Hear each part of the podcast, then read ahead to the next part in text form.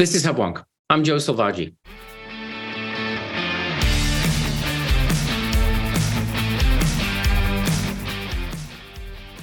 Welcome to Hubwonk, a podcast of Pioneer Institute, a think tank in Boston. Does our nation's Constitution require laws to be colorblind? Since the ratification of the 14th Amendment in 1868, the Supreme Court has said yes, but with some very narrow exceptions. One of those exceptions has been in the case of higher education admission standards, where consideration of race, its advocates assert, facilitate a more diverse and thus better learning experience.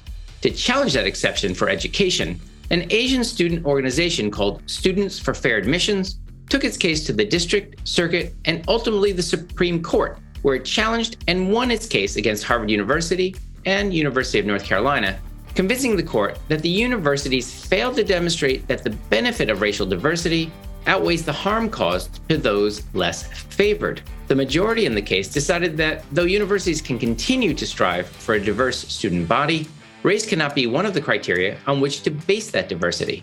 While court watchers were expecting wide differences of opinion amongst the nine justices, the six opinions, written in over 237 pages, revealed deep divisions in the Supreme's perception of the role of race in modern American society. To wit, the majority decision written by Chief Justice Roberts makes clear that, quote, at the heart of the Constitution's guarantee of equal protection lies the simple command that the government must treat citizens as individuals, not as simply components of a racial class, unquote. By contrast, the dissents written by Justices Sotomayor and Jackson assert that the majority's decision, quote, cements a superficial role of colorblindness as a constitutional principle in an endemically segregated society where race has always mattered, unquote. On what principles and precedents are each side of this decision resting?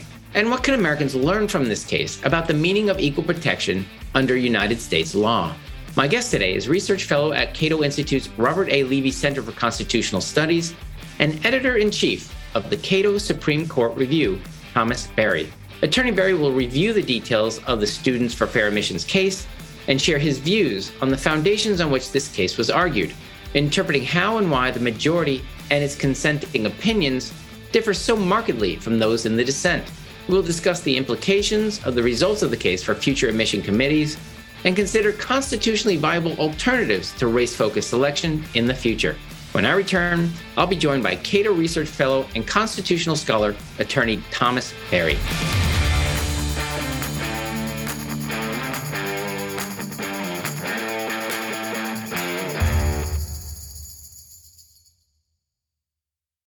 Okay, we're back. This is Hubwonk.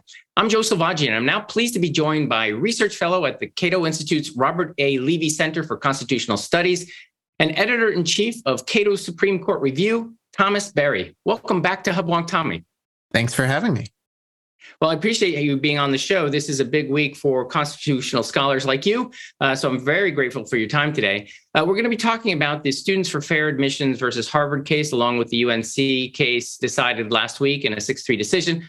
Um, I've had the opportunity to read all 237 pages. I think that was my count. Uh, but of course, I'm looking at it with uh, through a layperson's eyes. Uh, the majority, again, I'll give you some background for our listeners. The majority was written by Chief Justice Roberts and the dissent by Justice Sotomayor. Um, I recommend all our listeners uh, take the time to read the decisions. For me, it lays bare the, the in plain terms two completely different views on race, on the Constitution, on what constitutes precedent, uh, the values and goals of affirmative actions, all that stuff. It's worth your time. So please read it. But let's start for the benefit of our listeners. Let's start at the beginning who were the plaintiffs or what were the plaintiffs in this case? Uh, it was the Students for Fair Admissions. What were they arguing in front of the court? Sure. So it was a group uh, that had several members, and essentially uh, the members who claimed that they were harmed were applicants uh, to Harvard or to UNC who were rejected. And in particular, they focused on applicants of Asian American descent who argued that on the basis of their race, they had significantly lower odds of being admitted to these institutions than they would have had if they were other races. Uh, and so they focused on the particular statistics of admissions. One of their uh, key statistics that they brought to the court's attention was the admission odds of various races based on academic decile. So I don't know, I don't remember the exact statistics offhand, but it would be something like, you know, an African American in the top decile has, say, a 95% chance of being admitted to Harvard. An Asian American in that same top decile might have only a 50% chance of being admitted. And so their argument was that race plays a significant factor in many admissions decisions, that it's often determinative of these decisions, and that that is violates the law. And in terms of how it violates the law, it's slightly different in the two cases. For UNC, which is a public institution, they argued it violates the 14th Amendment. And then for Harvard, which is a private institution, they argued it violates Title VI of the 1964 Civil Rights Act. Okay, I want to go um, deeper on this. So uh, uh, let me paraphrase what you're saying. Given that it's uh, assumed it's a zero sum game, meaning Harvard and UNC have a fixed number of people they admit, every time you favor one group, you disfavor another group. Uh, and the statistics in the case of uh, the plaintiff support their view that uh, um, uh, one group was discriminated in, in favor of a different group. So let's um, let's go back and rather than assess whether uh, what we'll call affirmative action is a good idea or a bad idea, some normative thing, we want to want to make sure it comports with the strictures of our Constitution. That's what the Supreme Court's there for. Is it is it constitutional? That's what we're deciding.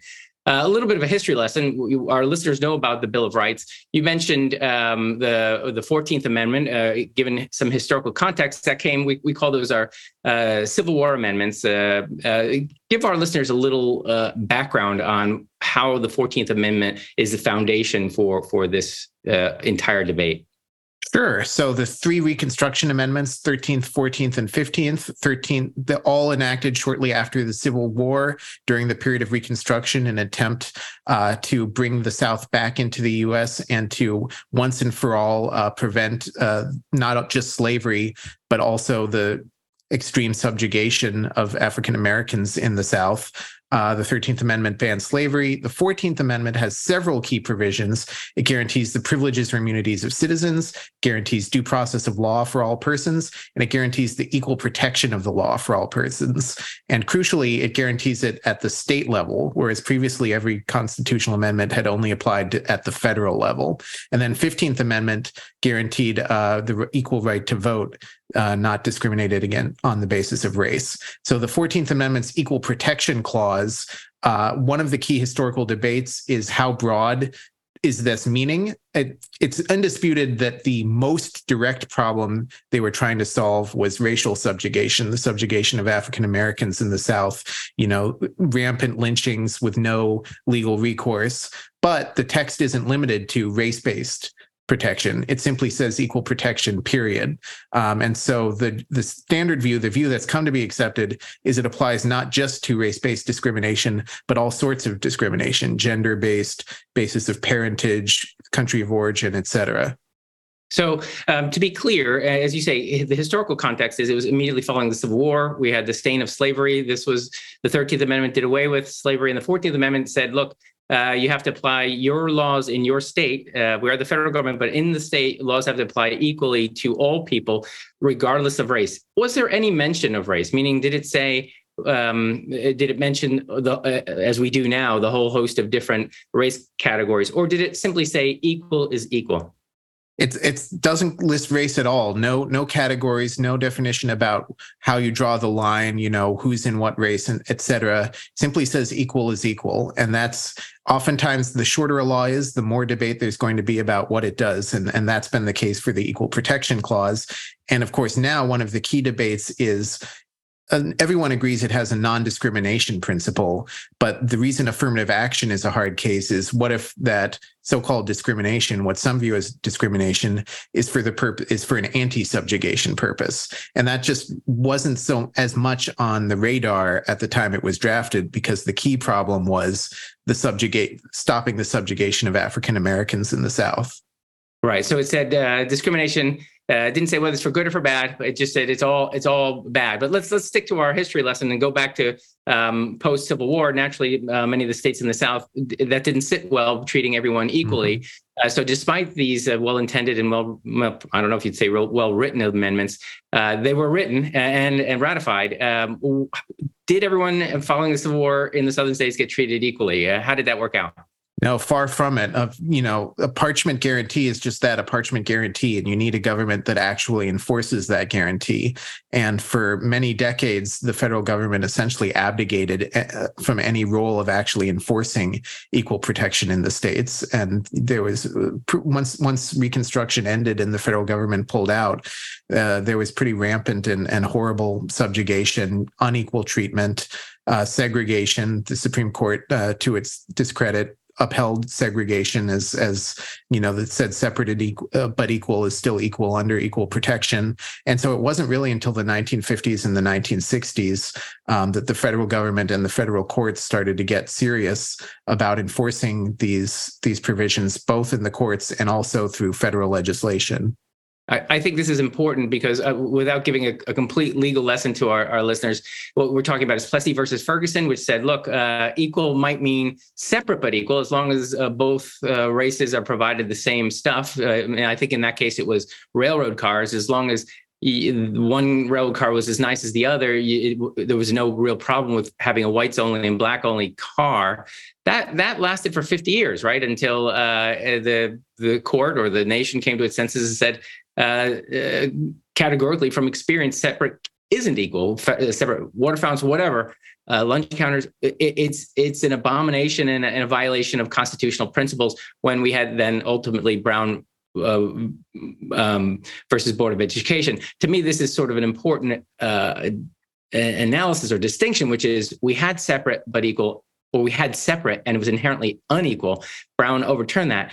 Um, what would you say now in modern times uh, this forbidden uh, forbidding separateness uh, where is that taking us now where is brown uh, and and and how does that shed light on what we're going to be talking about today well the key the key debate or the key uh, controversy i would say is did brown enact a principle of color blindness? Or did it enact a principle of what some would call anti-subjugation or bringing equality of outcome? So one point of view is that it simply said treat everyone equally. Doesn't matter whether they're starting on a worse footing or on a better footing. Just don't look at race when you are accepting people to a school, giving them provisions, whatever. Just ignore it. That's not what you should be dividing people by. Whereas another point of view says that the reason Brown v. Board of Education was important is because blacks were so much worse off. In fact, their their standards weren't equal; they were much worse, and that you have to to really achieve equal protection, you have to have your eyes open to is one race being treated worse off than another in society as a whole? And if they are, you might have to take remedial measures to bring them to a position of equality. So these are the the competing views of what is what is Brown's real legacy and what was its real constitutional holding. It's it's interesting to me that uh, constitutional scholars, again, we're going to talk about the decision, uh, come down completely differently. Whereas uh, essentially Brown said you can't segregate, you you you can't dis- discriminate on basis of race. Some would say that's a affirmative requirement to positively or affirmatively integrate, meaning you can't merely segregate. You must affirmatively integrate, and I think that informs uh, what we're going to be talking about today, which is uh, that in some special cases, the Constitution does allow race to be considered uh, if it's um, important enough. I guess I'll, I'll, use those lay terms. Describe for our listeners when has the, the court said, okay, look, uh, the, the Constitution is colorblind, full stop, but mm-hmm. there are times when you may discriminate. Share with our listeners either you know whether it's directly relevant to the case or other cases where the, the uh, Supreme Court has said uh, discrimination is okay. Only two so far. So this is the doctrine known as strict scrutiny. It comes up in a lot of different doctrines, First Amendment as well. It's the notion, it kind of comes from the, the, the, same idea that the Constitution is not a suicide pact, that every rule, no matter how strict and how categorical it might be phrased, hypothetically there could be such a compelling government interest that you have to at least temporarily override that right for an, another interest that is so much at, at least at that moment so compelling that it that it necessitates briefly overriding it. But courts have had a very, very high bar uh, for showing that government interest. So, so far, the two cases where courts have uh, allowed race based distinct taking account of race and discrimination one is in the prison setting. If there's an ongoing risk of a race riot, uh, courts have okayed segregating prisoners by race, but only temporarily as long until the unrest ends. And the other is in the affirmative action educational context, which is most relevant here. Uh, in a case called And then more explicitly in a case called Grutter, uh, the Supreme Court said that for the purposes of having a diverse student body and for the purposes of the educational benefits that come from diversity you can take race into as one factor into account in admissions decisions to ensure that students who go to it who attend that educational institution are exposed to uh, diverse uh, racial viewpoints and perspectives uh, and so in Grutter, we're saying if there's a is a compelling interest, meaning there is a benefit, uh, a, deep benefit to integrating it. As I was mentioning before, it's a affirmative requirement that your education is better if you are racially diverse.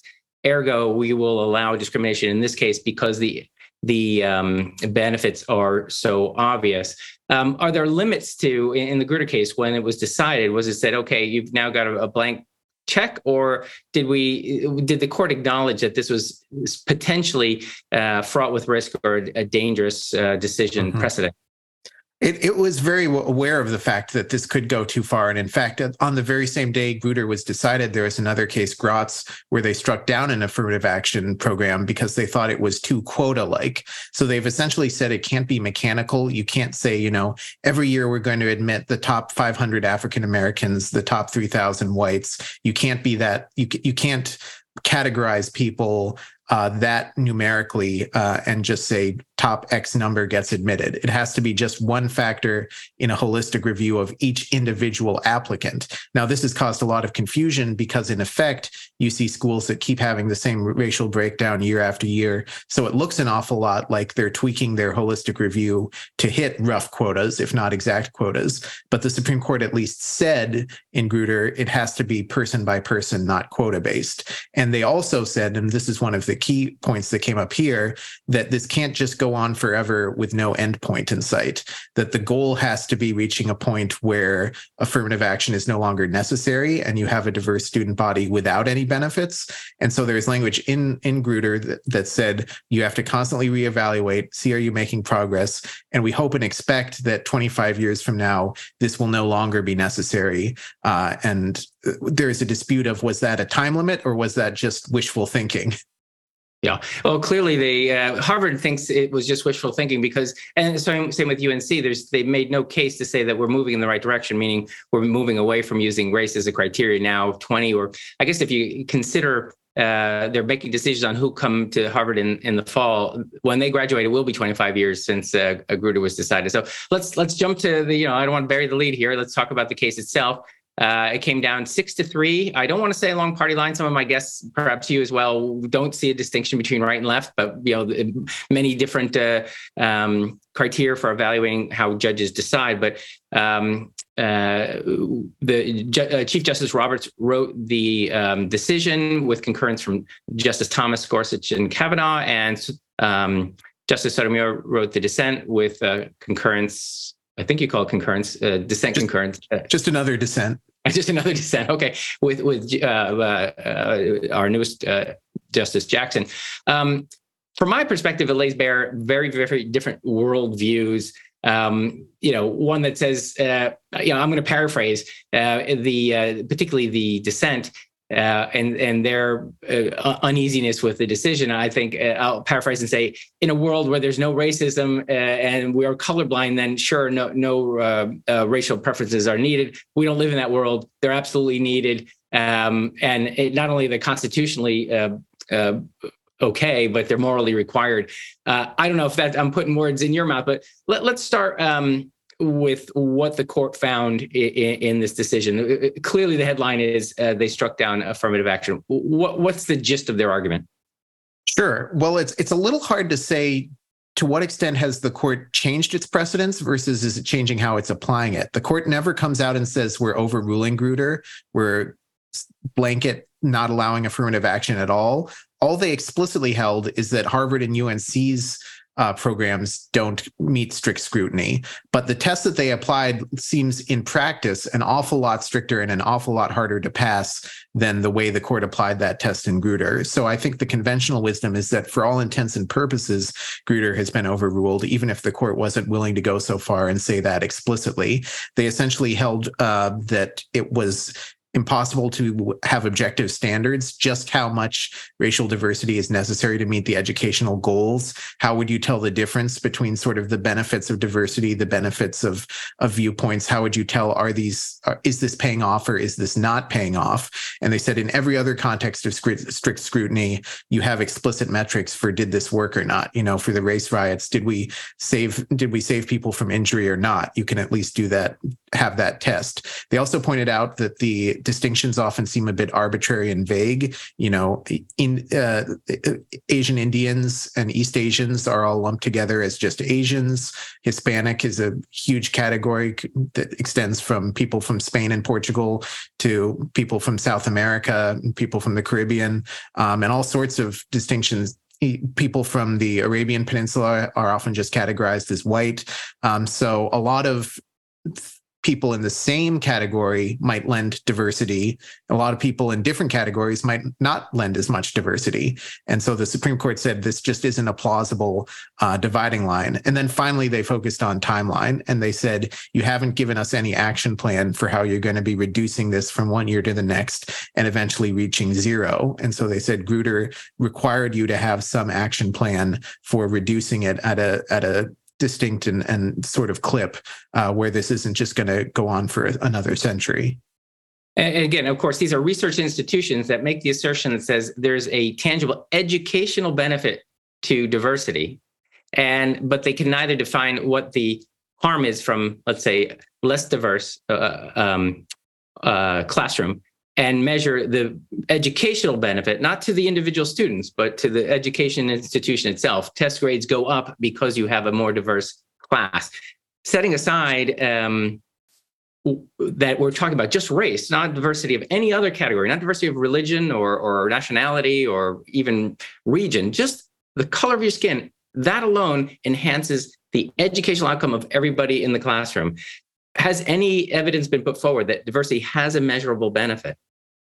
I, I, I wouldn't feel comfortable saying for sure. I know there was a ton of research thrown on on both sides of the opinions, and I would encourage folks who really want to dig into this read all the opinions and look at all the papers that are cited. I will say that uh, Justice Thomas had a strong uh, uh, cited to research that has shown in fact it can sometimes be harmful to the those the beneficiaries of affirmative action that essentially there might be a miss they might be in uh, an institution that's not the best fit for them and where they're not going to thrive as much. So he's held that view for a while. Justice sotomayor very strongly opposed that viewpoint and and claimed that that research has been debunked. So that's an ongoing um, debate. One of the difficult things here is that schools aren't very with a lot of their data. They usually aren't saying publicly, you know, what are the how are people succeeding in our classes um, based on race? They don't want to give that data or, or allow people to break it down.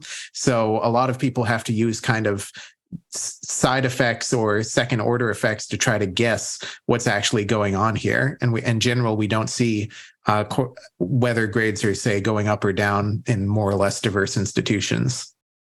Um, a lot of the headlines in in uh, the press, some of the, the uh, hair on fire kind of uh, assertions. I'll, I'll put uh, the dissenting um, justices on sort of pretty strong language in their uh, dissent. I'm going to quote just uh, right now um, Sotomayor's. Um, I believe I'm, I hope I'm attributing this quotation to her. her outrage about this um, majority decision. I'll, I'll quote: "Today, this court stands in the way of the stands in the way and rolls back decades of precedent and momentous progress. It holds that race can no longer be used in a limited way in college admissions to achieve such crucial benefits. In so holding, the court cements a superficial rule of colorblindness as a constitutional principle there in an endemically segregated society where race has always mattered and continues to matter. The court subverts the constitutional guarantee of equal protection by further entrenching racial inequality in education, the very foundation of a democratic government and pluralistic society. Because the court's opinion is not grounded in law or fact,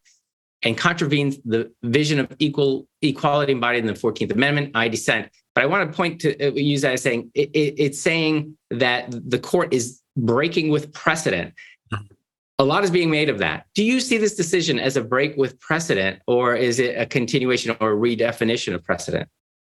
Uh, I see it as a break with the recent precedent. I see it as a break with Grutter and and uh, the Fisher case, which we didn't mention yet, but that was essentially reaffirming Grutter about a decade later in 2016. Now, whether that's a good now, uh, the harder question is: Is this a reaffirmation of, say, Brown versus Board of Education 50 years before that? I think uh, m- many people would say Brown had it right, and the colorblindness principle that Brown discussed had it right, and that all of the more recent affirmative action cases, Bakke, Grutter, and Fisher, were an aberration from from that. But I do have to admit that I found the chief's argument that we're not overruling Grutter um, somewhat somewhat implausible. At least the effects are are, are going to be that uh, programs are going to look very different now than they did before this decision, which it, I mean, that's one way, practically speaking, that's one way to define a change in precedent.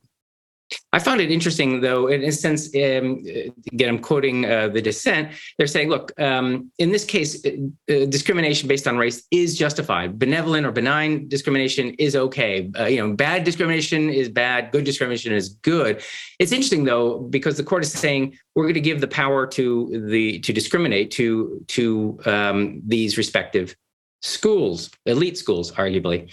Um, but I also found it interesting in, in the argument in the dissent they justified giving the prerogative to discriminate to these schools based on historical abuse, meaning mm-hmm. in the case of Harvard, uh, they had you know blatant discrimination uh, limiting the number of Jewish students they had in the early 20th century. And in UNC's case they were so racist you know Klan members and they, they weren't letting any black students uh, uh in the university until 1955 and you know it, even then it was only a few.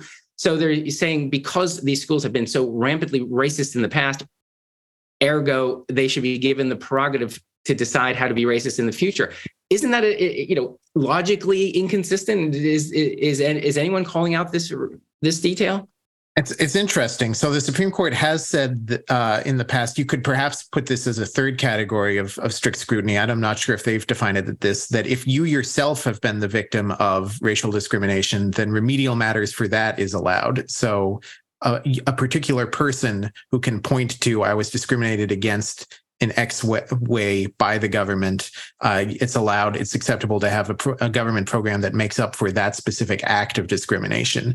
This is a much broader view of that, that it's not necessarily this particular person, but a whole familial chain. And Justice Jackson has a hypothetical about a person who, you know, has a black, an African American in North Carolina whose family goes back six generations through slavery. And at each step of the way, they've been held back um, through discrimination and government policies. So her argument is that that of course the the most recent person in that chain of generations is going to be held back as a result of that through no fault of their own. Um, I would say that a lot of progressives think that the court's turn towards diversity was an error of its own. Uh, in some ways, both conservatives and progressives disliked it for different reasons. It kind of pleased no one. It was originally just Justice Powell was the only one of nine justices who thought it was a compelling interest on its own. They would have defined it much broader to uh, remedy law, historical discrimination. And I think in both Justice Sotomayor and Justice Jackson's dissents, um, you see that the, they side they take that view as well. That really the court should have long ago taken a much broader view of the benefits of affirmative action, not just for diversity, not just to have a better education for everyone there, but to remedy uh, past discrimination. And it's interesting rhetorically just how much their dissents focus on that notion of of past discrimination and past oppression rather than diversity. Which isn't the issue at hand, right? They're they're making they're starting trying to revisit uh, an earlier case. They're saying it should be to remedy past discrimination. But of course, if we use uh, already Harvard and UNC could, you know, again for the benefit of our listeners, if one wants to assert that they're a, uh, a uh, seventh after a long line of of, of um, you know chattel slavery and, and poor and and uh, had terrible poor upbringing in a terrible school district and all kinds of problems that's part of an application independent of, of one's race one can still assert and be admitted based on the fact that they've overcome adversity that's entirely legal it's just that it doesn't make a generalization and say all black mm-hmm. people have experienced this, or all white people have had the benefit of of perhaps what a slave owner may have had 160 years ago. Isn't that there the rub? It, it, it absolutely is still available, and this is one of the most common arguments against affirmative action that you can still have admissions based on, uh, you know, poverty, based on adversity. Even in the majority opinion, it says that you can admit someone if their essay talks about specific ways that they've overcome adversity because of their race, and this is one going to be one of the key points likely to be litigated going forward. In fact, Harvard issued a statement less than an hour after the de- decision highlighting that portion of the majority opinion and saying we're certainly going to comply with this, the implication being we're going to encourage everyone to to talk about how, you know, they've overcome adversity because of their race. Justice Jackson in her dissent uh, hook, hooks on that as well and says this needs going forward schools need to make use of that Chief Justice Roberts, in his majority opinion, says, hold on, you can't just have an affirmative action program in all but name, but hang your hat on these diversity statements. You can't achieve what we just told you is uh, unconstitutional through other through other means or by another name. So there's we're probably not at the end of this. We're probably going to have more litigation, especially if it seems like in effect the admissions procedures are are producing the same results that they were previously. So you anticipate my my we're getting close to the end of our time together. My my question, which is, given now that this has been handed down and people are thinking about it, as I say, I, I my email blocks they didn't send just one. Each dean of each school at Harvard sent emails to me saying, you know, don't worry, we've got this. Uh, we're we're gonna keep going as we were. Um, uh, what uh, what do you think schools will do in in light of this this decision? Yeah, I think that they're going to certainly perhaps make diversity statements mandatory. In a lot of places, they've been optional, but they may well move to making them mandatory. Uh, there may well now be much more coaching or much more explicit instructions for students to focus on, to signal uh, their race in their applications and to focus on specific ways that it's uh, impacted them or that they've had to overcome adversity because of that. And we're going to have litigation. Again, part of the problem here is that a lot of these admissions decisions are made behind closed doors and not a lot is public. This litig- this case only arose after years and years of fighting for discovery of information that these schools wanted to keep secret about their processes and and particular examples of debates they had about whether to admit someone or not. So it's going to be, I think schools going forward are going to know you know these conversations could eventually be on the record in, in court and that's going to make it again trickier to explicitly take race into, into account. Um, but what we might see uh, you know i think the effect will will be interesting to see. We've already seen affirmative action banned in some states through state initiatives in both california and michigan for example. And we immediately saw a very different racial composition in a lot of their uh, university um, demographic breakdowns. So is is Harvard immediately going to shift to look like those, or is it going to stay looking similar to how it has been? That's a real open question.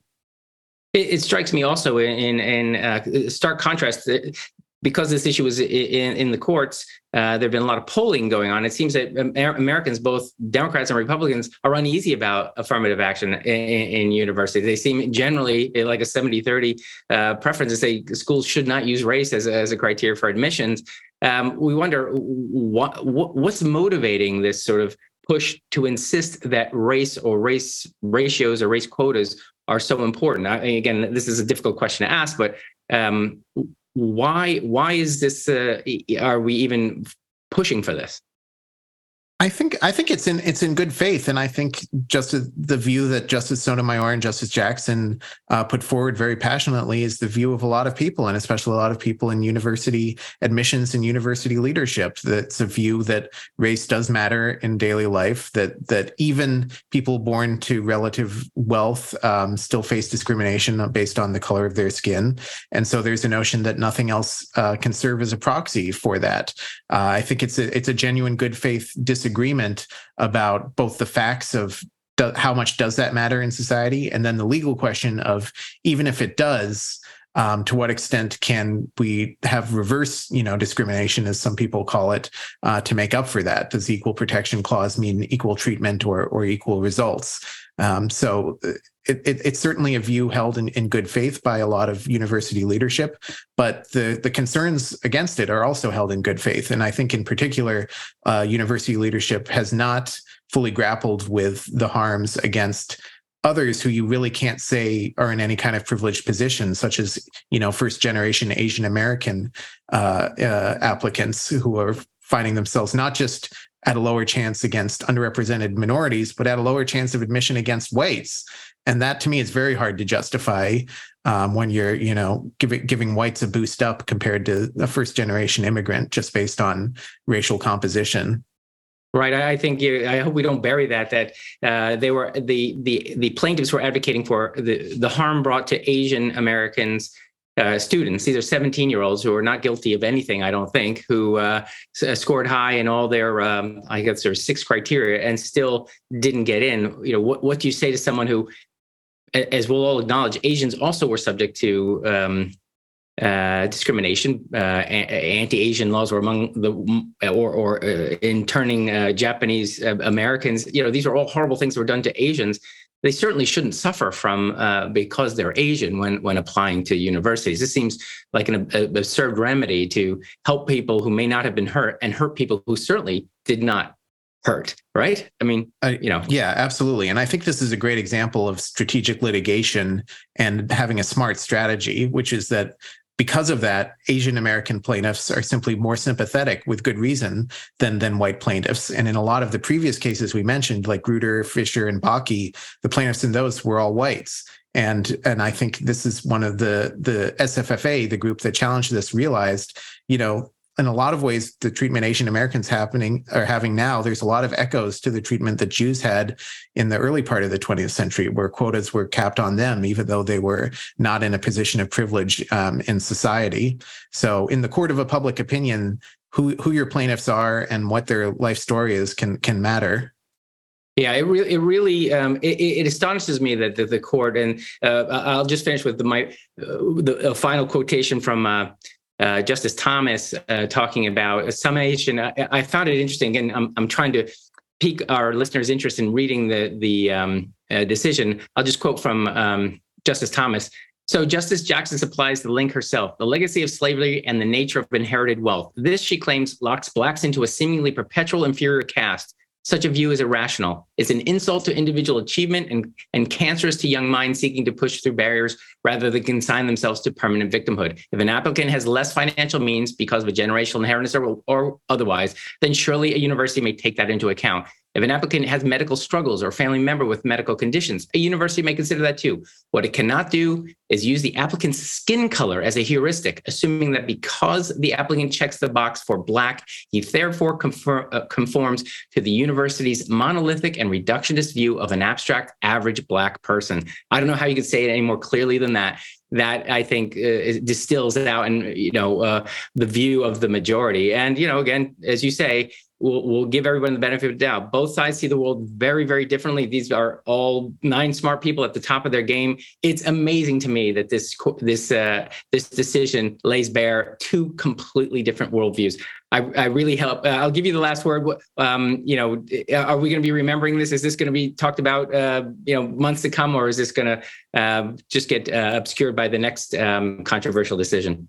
Oh no, this is this is a big one. I think this is the biggest case of the term in terms. I think people saw this coming from a mile away as the biggest case of the term, and it and it lived up to that. And the fact that the opinions went for 237 pages shows that the justices knew this this is probably going to be their last word on affirmative action for quite a while. And this really is a sea change from the past 50 years, going back to Bakke in the 1970s.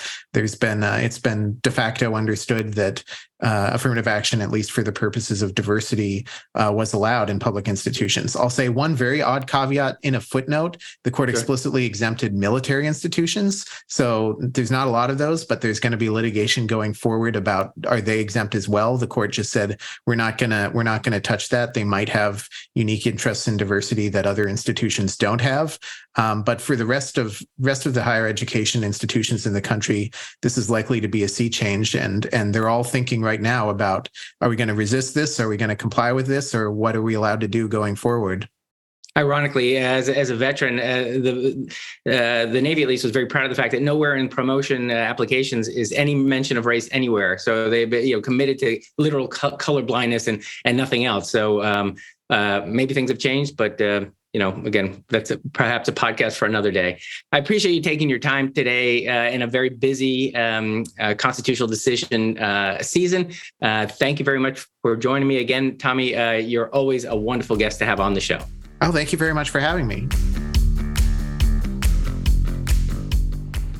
This has been another episode of Hubwonk. If you enjoyed today's show, there are several ways to support Hubwonk and Pioneer Institute. It would be easier for you and better for us if you subscribe to Hubwonk on your iTunes podcatcher. It would make it easier for others to find Hubwonk if you offer a five star rating or a favorable review. We're grateful if you share Hubwonk with friends.